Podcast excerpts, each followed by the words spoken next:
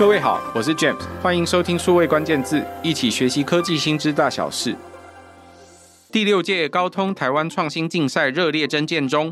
今年跟上 AI 浪潮，高通台湾创新竞赛首度将竞赛主轴聚焦在 AI PC 与边缘 AI，期望能携手新创团队推出令人耳目一新的 AI 解决方案。入围团队不仅能获得高通技术支援、商业辅导，还有一系列培训课程、专利申请奖励。高达四十万美元的入围及优胜奖金，甚至有机会加入高通全球商业生态系。三月三十一日前报名，让高通在创业路上助你一臂之力。即刻点击节目资讯栏连接，打开通往全球市场的大门。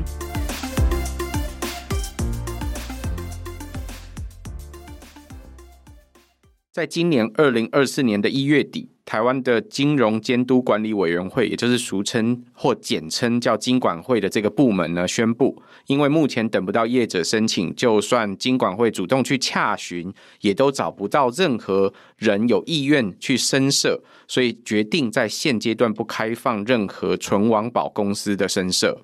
金管会是在二零二一年年底的时候提出了开放纯网络保险公司的政策。当初这个政策目的主要有两点哦。第一点是希望可以推出多元消费场景的创新保险商品，改变台湾的消费者的偏好。那台湾的消费者还有另外一个偏好是习惯这个储蓄型的保险的消费习惯，呃，希望可以透过纯网络保险的这个政策呢，来提升投保率，还有投保金额，而且可以分散消费者的风险到保障型的保险商品上面。那在二零二二年完成了修法之后呢，其实有两家业者提出了申请，但分别在二二年的十二月年底。呃，跟二零二三年的三月，分别因为各种问题，最后审查决议缓议或者是驳回哦。在这一集的数位关键字，我们想要特别讨论看看，为什么纯网络保险喊得震天价响，最后却拜拜了，不见了，没有在这个市场出现。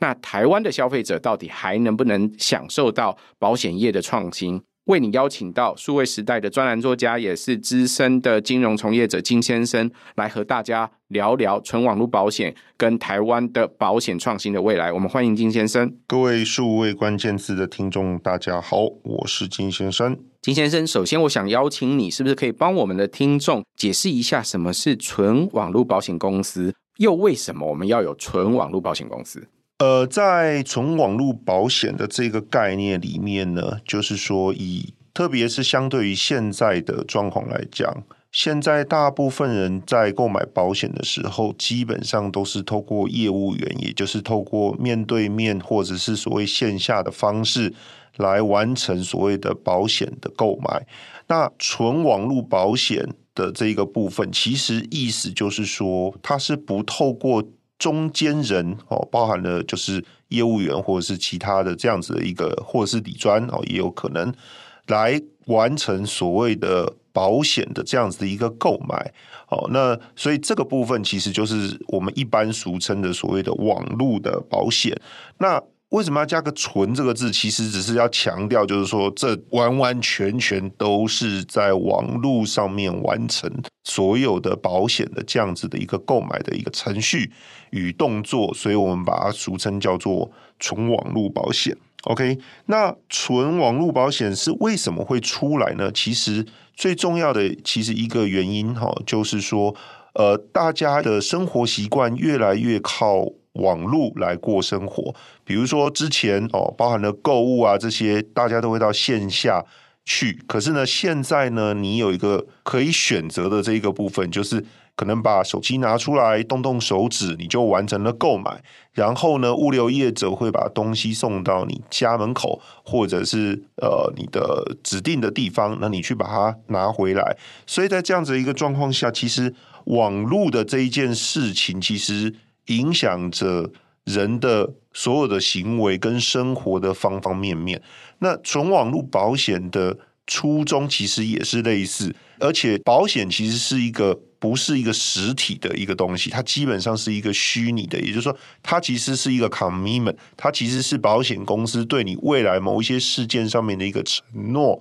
那既然是一个承诺，就代表它是一个无形的一个东西，所以它是很适合在网络上面做销售的。那这一件事情在特别在国外哦，开始哦有一些。呃，新的所谓的网络的纯网络的保险公司，从英国到新加坡到香港，甚至到美国，都陆陆续续有所谓的纯网络保险公司的这样子一个诞生。那所以这一件事情就会开始影响到台湾的监管单位对于所谓的有纯网络保险公司的这样子的一个概念而衍生出来的一个服务，所以。整个纯网络保险其实就是主要有两个原因，第一个就是网络对于大家的生活开始有了很严重的影响，而且保险是本来就是一个虚拟商品。第二件事情就是所谓的其他的海外的其他的国际的一些国家们，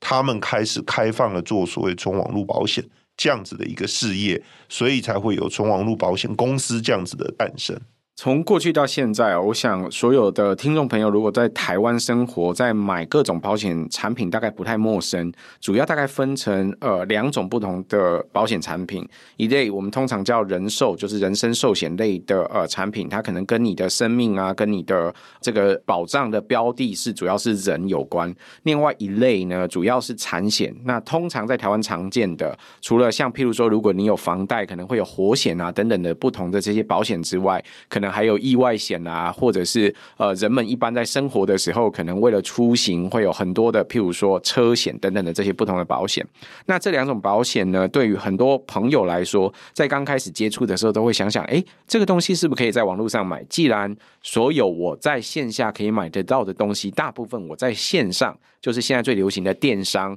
我也都可以买得到的话。难道这样子的产品我不能透过网络去完成吗？所以我想，对于很多朋友来说，从过去到现在，网际网络渗透到各方面的生活，数位关键字一路都在谈数位是如何影响你的各种各行各业不一样的生活里面。保险这个行业，当然也不意外的，一定会被讨论说，我们是不是可以到网络上去做这件事？所以在网络上交易这个本质，大概是所有人都可以想得到的。那所以过去到现在，为了这个创新，包含在场景上可能改变，譬如说我在买车票、我在买机票的时候，可不可以顺便把这个车票或机票的保险给加上去呢？呃，这种项目就会有越来越多人提出各种讨论。那所以紧接着，我也想邀请金先生，从你的观点。呃，保险的创新一定非得要纯网络保险公司才能够去完成吗？难道传统的金融公司，就像我刚刚提到的产险，譬如说以车险为例，我们现在事实上其实可以买到强制险，在网络上刷卡不也就可以了吗？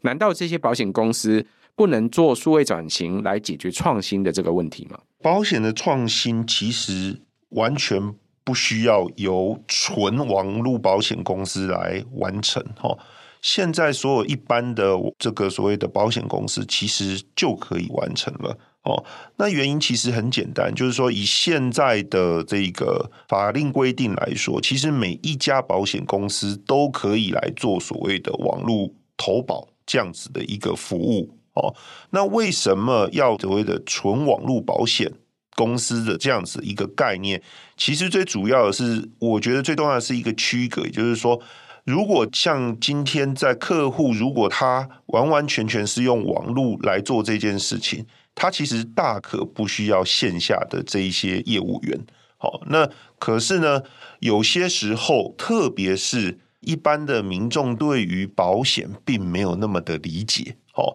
那保险又是一个名词，专有名词相当相当多的这样子一个这个虚拟产品哈。那在这样子的状况下，它可能需要人去做一个解释，所以这个也是另外一个挑战，就是说，在今天如何在网络上面把这些东西说清楚。讲明白，而且让购买者真正的能够觉得哦，非常的心安去处理后面的这件事情，所以这个才是最大的挑战。所以重点并不在所谓的纯网络保险公司的这件事情，重点是在网络投保或者是网络保险的这一个事业里面，它能不能让客户能够安心的，或者是非常能够理解的去处理保险的这样子一个事宜。好，那。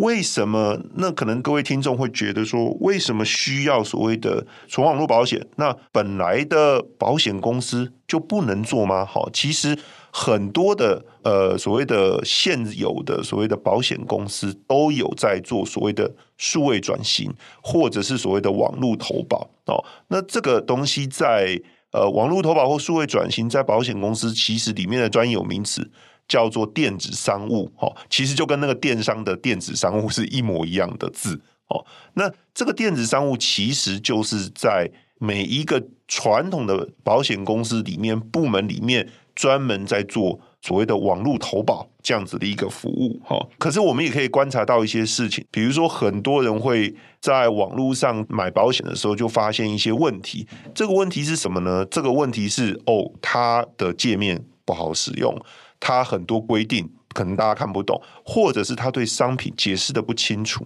好，那这个也是现有的保险公司在做数位转型的时候的比较大的挑战。因为这个传统的保险公司，因为之前的做法都是用人去解释，用人去处理所有复杂的东西。可是呢，今天要把这些东西转换成所谓的数位的方式来做的时候，挑战就非常的大。比如说，今天客户有对于保险的保障内容有疑问，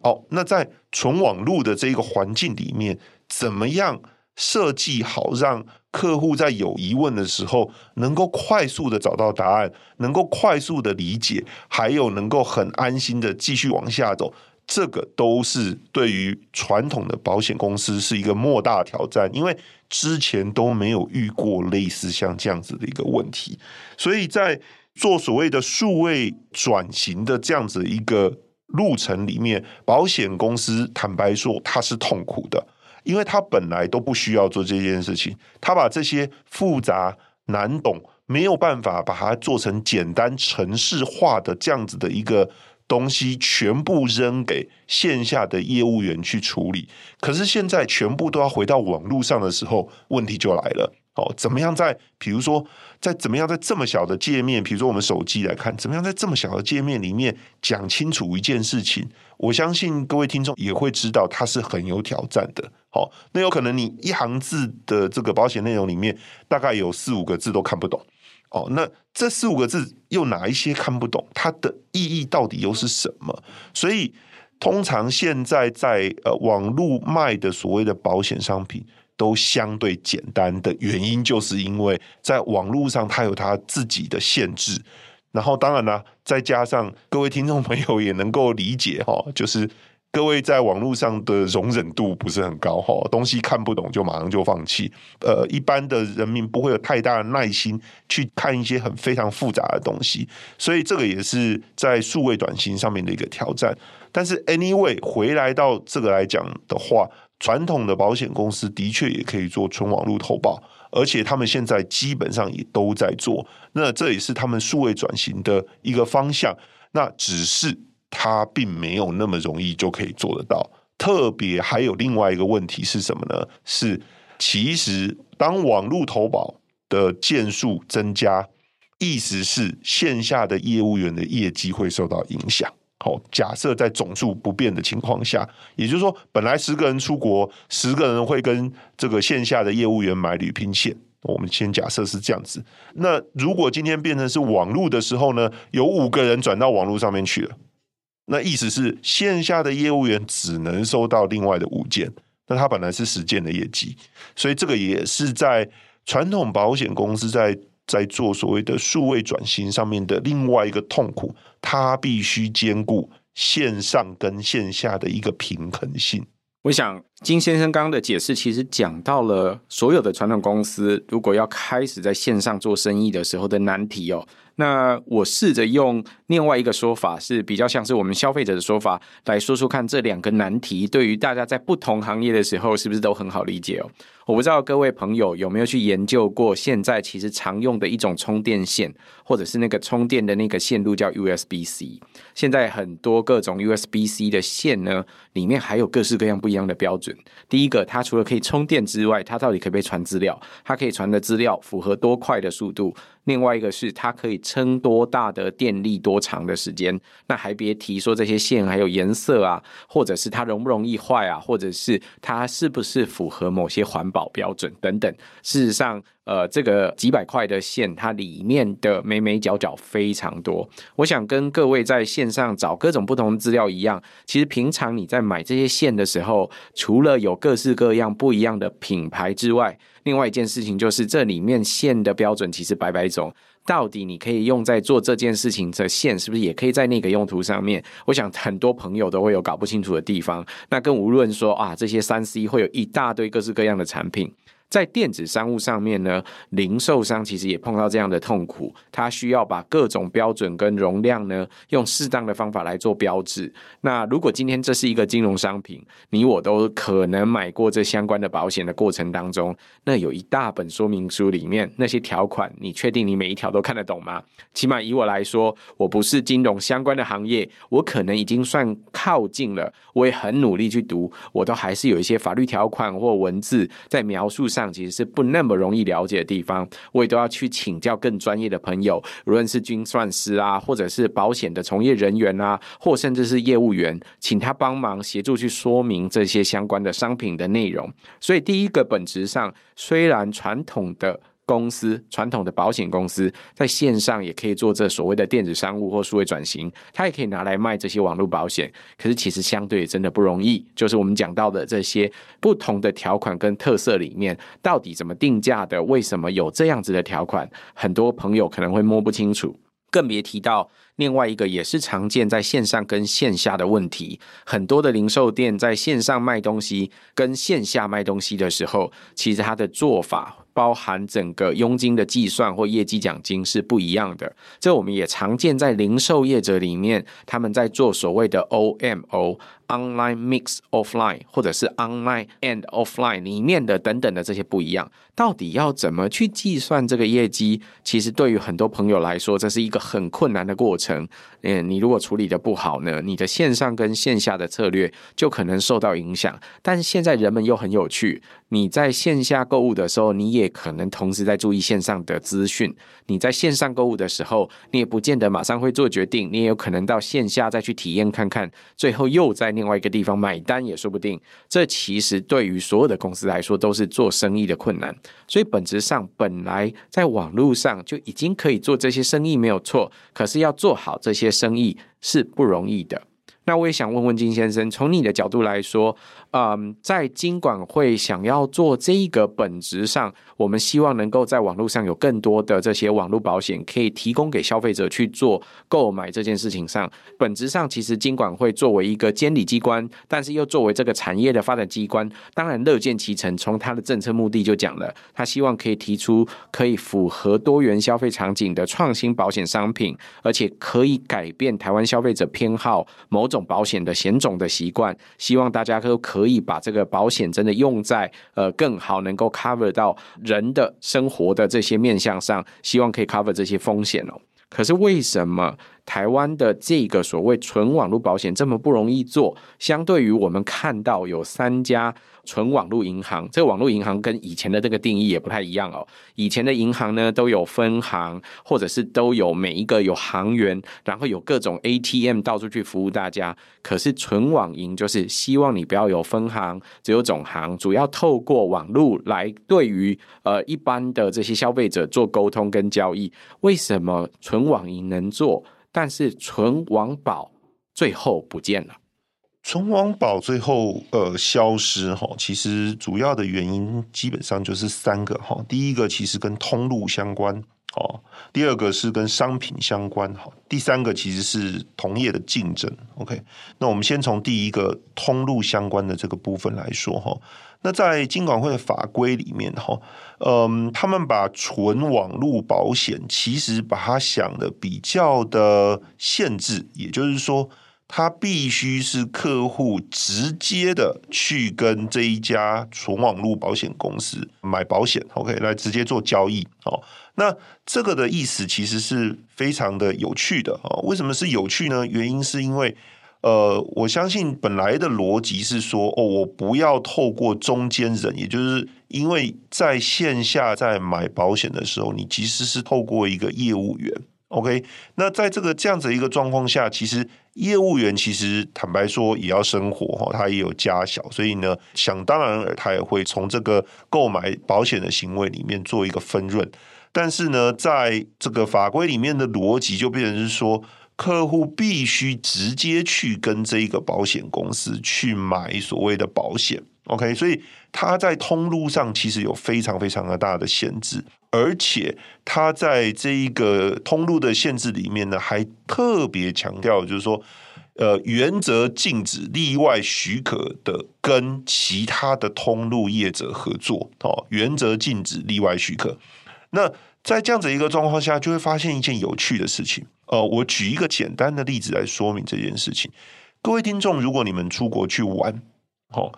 你们第一个动作可能会是，我，我要去选择去哪里玩。接下来可能是，哦，我要去找航空公司，我要去订饭店，好，或者是我要去找旅行社，好，还有做很多很多的研究。但是你不会想到，就是说我今天要先去买所谓的保险，虽然你。概念上是有，但是它不是你的所谓的最重要的那一件事情，因为没有前面的这些确定日期、确定航班、确定要去哪里、确定这些事情之前，你根本就不知道你该怎么去处理这件事情。所以，如果今天以我们现在的角度来看，什么时候最适合卖，什么地方最适合卖所谓的国外的旅游平安险呢？其实是订机票。好，订机票的时候，你几乎已经确定你的去程、你的回程。OK，那顶多就是什么呢？在 cover 到你从家门口到机场的这一段距离，哈，这一段也是旅平险理论上要保障的这一个部分，那你就可以确定了。那可是我们刚刚提到了法规上面的规定是。客户必须直接去跟纯网络保险公司购买所谓的保险，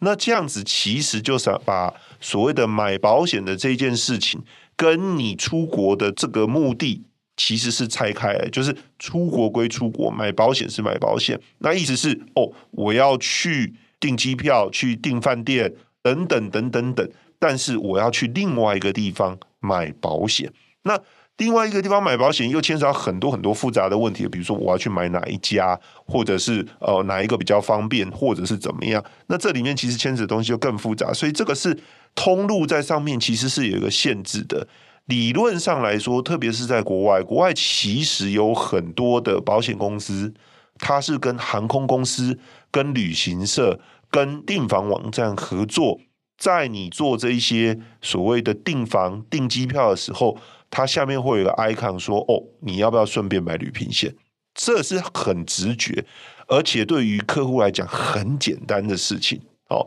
但是呢，这个在台湾的这个法规下面似乎就没有办法达成哦。这就是我刚刚提到的第一个所谓的通路上面的一个限制：纯网保必须是客户来跟他直接买，他不能去别的地方合作。哦，这是第一个。第二个是商品限制，这也在法规上面一个比较奇怪的一个状况哈。当然，我们大家都喜欢创新的东西，我们大家都喜欢在保险上面理论上要提高所谓的保障。可是呢，在法规的限制上面，一个比较奇特的一点是说，他把所谓的鼓励创新跟所谓的保障把它写死了。所谓写死就是说，纯网保只限这两些东西可以卖。那这里面就有一个问题，也就是说，其实保险的项目其实很多。那所谓的创新这件事情怎么认定？哦，那而且你只能卖这件事情，这只能卖所谓的创新型的产品，或只能卖保障型的商品。这个对于一个公司的这个营运的限制，其实来讲就已经是蛮大的了。好，所以这个是一个商品的限制。那这个限制会影响到什么？那我想问的事情是。那现在保险公司以现有的保险公司已经在卖的保险商品，是不是存亡保就不能卖了呢？因为它只限卖创新型商品，或者是所谓的保障型商品。我觉得这个有一点就是说，呃，想得太完美，用一些限制来的时候，反而让大家会却步，因为限制太多的时候，当然就不会有人想要来做纯网络保险这样子一个一个事业哈。那第三个当然还有另外一个是同业竞争了哈，这个也是在台湾的纯网银也面临到同样的问题。如果各位听众有跟台湾的纯网银往来，包含了连线银行、将来银行跟乐天银行。其实很多人会抱怨一件事情，就是说，哎，这些纯网银跟现有银行的一些网络服务好像差异也没有很大，好像也没有什么特色。好，那可能有的特色就会是，比如说哦，转账次数、免费次数比较多。可能申请贷款的时候比较便宜，或者是呃回馈比较高，好，可是您可以注意到这一些都是数字可以算得出来的。那也就是说，这一件事情如果是成立的话呢，其实都是存网营业者在补贴所有的消费者。OK，那同样的套在纯网保这件事情来看，其实一一模一样的事情，现有的所有的保险公司纯网保的业务，它都可以做。所以，我们刚刚上一题主持人这边提到，就是说，现有的传统的保险公司能不能做数位转型？当然，其实就是可以的，而且完全没有限制。那也就是说，今天纯网保要成立的时候，他马上发现到一件事情，就是隔壁的这一个保险公司也推了可能类似的东西。好，也推了很相似的这样子一个产品，好，而且呢，他还有线下业务员帮忙推，好，他线上也一样还在卖。那在这样子一个状况下，其实就没有办法把纯网保的特色凸显出来，好，那这会让整个经营上面会出现一些困难。也就是因为这一三个限制，包含了通路的限制。商品的限制，第三个就是同业的这样子的一个竞争，所以呢，存亡保到后来已经是完全没有任何人想要去申请，也完全没有任何人觉得说啊，这个东西有什么样子的一个特色，原因是因为啊，其他的保险公司也都可以做。那何不就让其他的保险公司来做呢？纯网保就让他直接画个句号吧。所以简单来说，其实就是用这样子一个方式来让这样子一个状况，让纯网保没有办法继续往下走。金融业是一个非常高度监管的行业，所以刚刚金先生特别讲到的这个，无论是纯网银或者是纯网保，事实上他在做竞争的时候，他都会碰到几个一样的问题。之所以现在这个行业，创新是必要又有趣，就在于它原有，因为它高度监管了之后，这些呃公司它无论在设计通路、设计产品，都已经同质化，有高度的相像，所以市场上会有很多不同的商品，但是大同小异。这时候，如果你需要一些创新的可能性，一个方法，很多可能朋友都会听过的词叫做鲶鱼，希望放几条鲶鱼进来，造成所谓的鲶鱼效应。所以在以前我们在做纯网银的时候，那个讨论曾经也讨论过类似的效果，就是我希望能够进来几家新的玩家，透过玩家在做这些颠覆式的创新的方式，来让市场得到一些新的产品或新的服务。本质上，这个思考或考虑可能是好的，所以刚刚金先生特别提到，事实上有三大的因素让所谓的纯网络保险在台湾不容易发展起来。第一块讲到通路。讲到说，事实上这个通路有自己原本的设定，则这时候如果是纯网络保险，它卖法要不一样的话，又要依随着原本的所谓的消费场景，它就很不容易，因为它要独立运作的话，它不可以跟着场景金融一起，所以在一开始的时候，在通路上，它就相对的是个劣势。第二件事情讲到的是商品，它所提供的商品，呃，设计出来的商品必须要符合创新性。或符合现有的市场所比较没有的特色，比如说保障性的保障商品，可是这些特色真的在市场上可以赚到钱吗？可以卖吗？那是传统的这些保险公司，如果真的要做数位金融的过程当中，难道它就不能做创新，不能卖吗？所以这时候如果没有具备了某些特色或某些利基，在第二件商品的设计上面，纯网络保险就有可能会吃亏。第三个事情是，既然同业也有可能做类似的事情，也可能做创新的事情，鲶鱼你没有办法保证说，那它不会有学习的行为，做不一样的事情的话。在这时候，纯网络保险公司会有好处吗？既然没有好处，最后当然可能也就不会有这个声音，所以最后才会是金管会说到的，就是如果呃要等待大家再申请的话，看起来显然的也没有人有兴趣。那另外是他们去邀约了一些可能的业者，也发现可能大多数的朋友对于网络保险也没有强烈的兴趣的情况之下，最后纯网络保险在台湾就不见了。所以我也想问问靳先生，从你的看法，既然纯网络保险在台湾现在是暂时行不通的状态，现阶段就不开放申设了。我们原本的那个政策目的，希望可以满足多元的消费场景的创新保险商品，就看不到了吗？对于台湾的消费者来说，也就没有办法享受到其他创新性的新的保险商品或者是新的服务了吗？对台湾来说，还有没有这个保险创新的机会呢？在存亡保这个已经确定拜拜了之后呢，那其实我觉得金管会保险局其实还对于创新这件事情还是在兹念兹的哈。那在去年呃，就是二零二三年的十月份的时候呢，呃，金管会保险局出台了一个所谓有关于创新型保险呃试办的这样子一个概念哈。那这个创新型保险试办的概念，就跟我们刚刚提到的那个有关于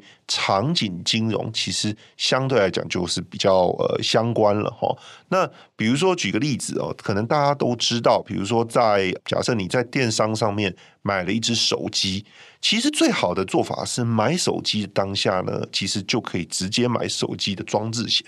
好，就跟我们刚刚提到的，比如说在航空公司购买机票的时候，其实提供一个选项，让什么呢？让客户决定说要不要顺便买旅平险。像这样子的一个东西，这个题目就很像是我们如果在台湾买车的时候，你买车的时候，可能同时就会买到了它的这个车体险跟其他的意外险等等的，就同时一样保上去了。这是类似的概念。对，这的确是类似的概念。但是最大的，其实在这里面，为什么它会是一个创新呢？主要的原因是在于台湾并没有网络实名制。那既然没有网络实名制的时候，当然，主管机关或保险业者自然会担心说，到底是谁买了这样子一个东西？好，那因为会有一些所谓的，在以保险术语来讲的所谓的道德危机。所谓道德危机，其实意思就是说，哦，因为我比如说，我可能帮某人买了保险，然后呢，我可能对他做一些不测的事情，哈，他让他有一些状况，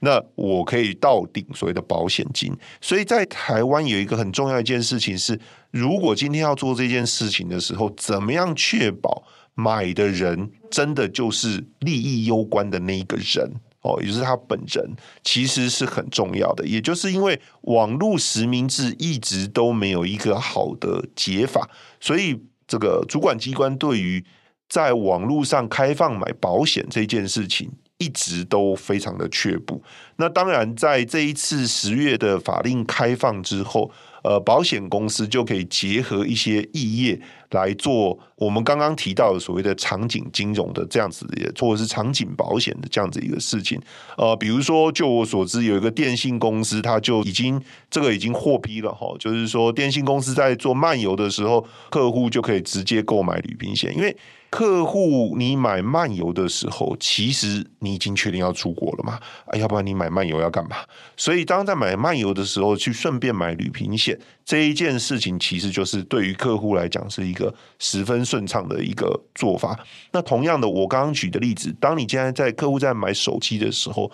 可以直接销售一个所谓的手机的保险。好，那当然还有，当我们可以看到，在其他国外，国外其实还有一些。特色，比如说宠物医院在卖宠物险，好，这个也是相对来讲是非常非常的合理的。那谁会去看？啊，当然是有宠物的客户才会去看宠物医院的网站，或是去宠物医院这样子一个动作。所以这些的开放，其实相对来讲都是一个应该这么说，是符合消费者这样子利益，而且可以提高消费者保障的这样子一个逻辑跟场景来设计的，所以这个里面其实是把这一个元素能够把它放进来，让所谓的这个场景跟创新能够结合在一起，而且什么呢？最重要一件事情是客户方便。简单好，就可以享受到这件事情，而且也一样可以提到刚刚主持人提到的所谓的保障的提高。什么叫保障的提高？就是说，今天在比如说在宠物医院，你如果刚好你没有想到，你也不过就是把你宠物带去医院看完病就结束了。可是如果今天会有一个提醒，哦说哦，你可以买一个宠物保险，你下一次这个宠物。这个在生病的时候会有一些保障，哦，这一件事情其实我个人认为它是一个善意的提醒，它是应该被鼓励的，因为很多时候是你没有想到，并不是你完全不知道，其实你也不会，但是你就是没有想到这件事情，所以场景金融的可贵就是场景会提醒客户，你可以额外做一些事情，就可以享受到一些，比如说服务，比如说保障，比如说。更开心的一些事，所以这个我是觉得在金管会的这个立法上面呢，我觉得是很好的，也是希望能够多多益善的。保险虽然是一个金融商品，它设计出来的过程会有保险人、被保险人。啊、呃，还有我们所谓的受益人，可能这几个不同的面向。那根据保险的标的，有可能是人，也有可能是物哦。在这种不同的情况之下，事实上，在过去到现在，在网络的交易上面的行为里面，还有很多不太确定的地方。希望我们接着可以透过刚刚金先生所说的这些场景金融的这些改变，还有譬如说网络实名制或其他的方式，能够解决，让所有的台湾的消费者最后在网络上可以享受非常方便又快速的各种投保的产品跟标的。今天很谢谢金先生帮我们分享，呃，网络保险到底在台湾有没有可能或机会？感谢金先生，谢谢各位听众，谢谢谢谢主持人，也谢谢各位收听。如果有机会，请多帮我们转发宣传，五星好评。我们下周再会，拜拜，拜拜。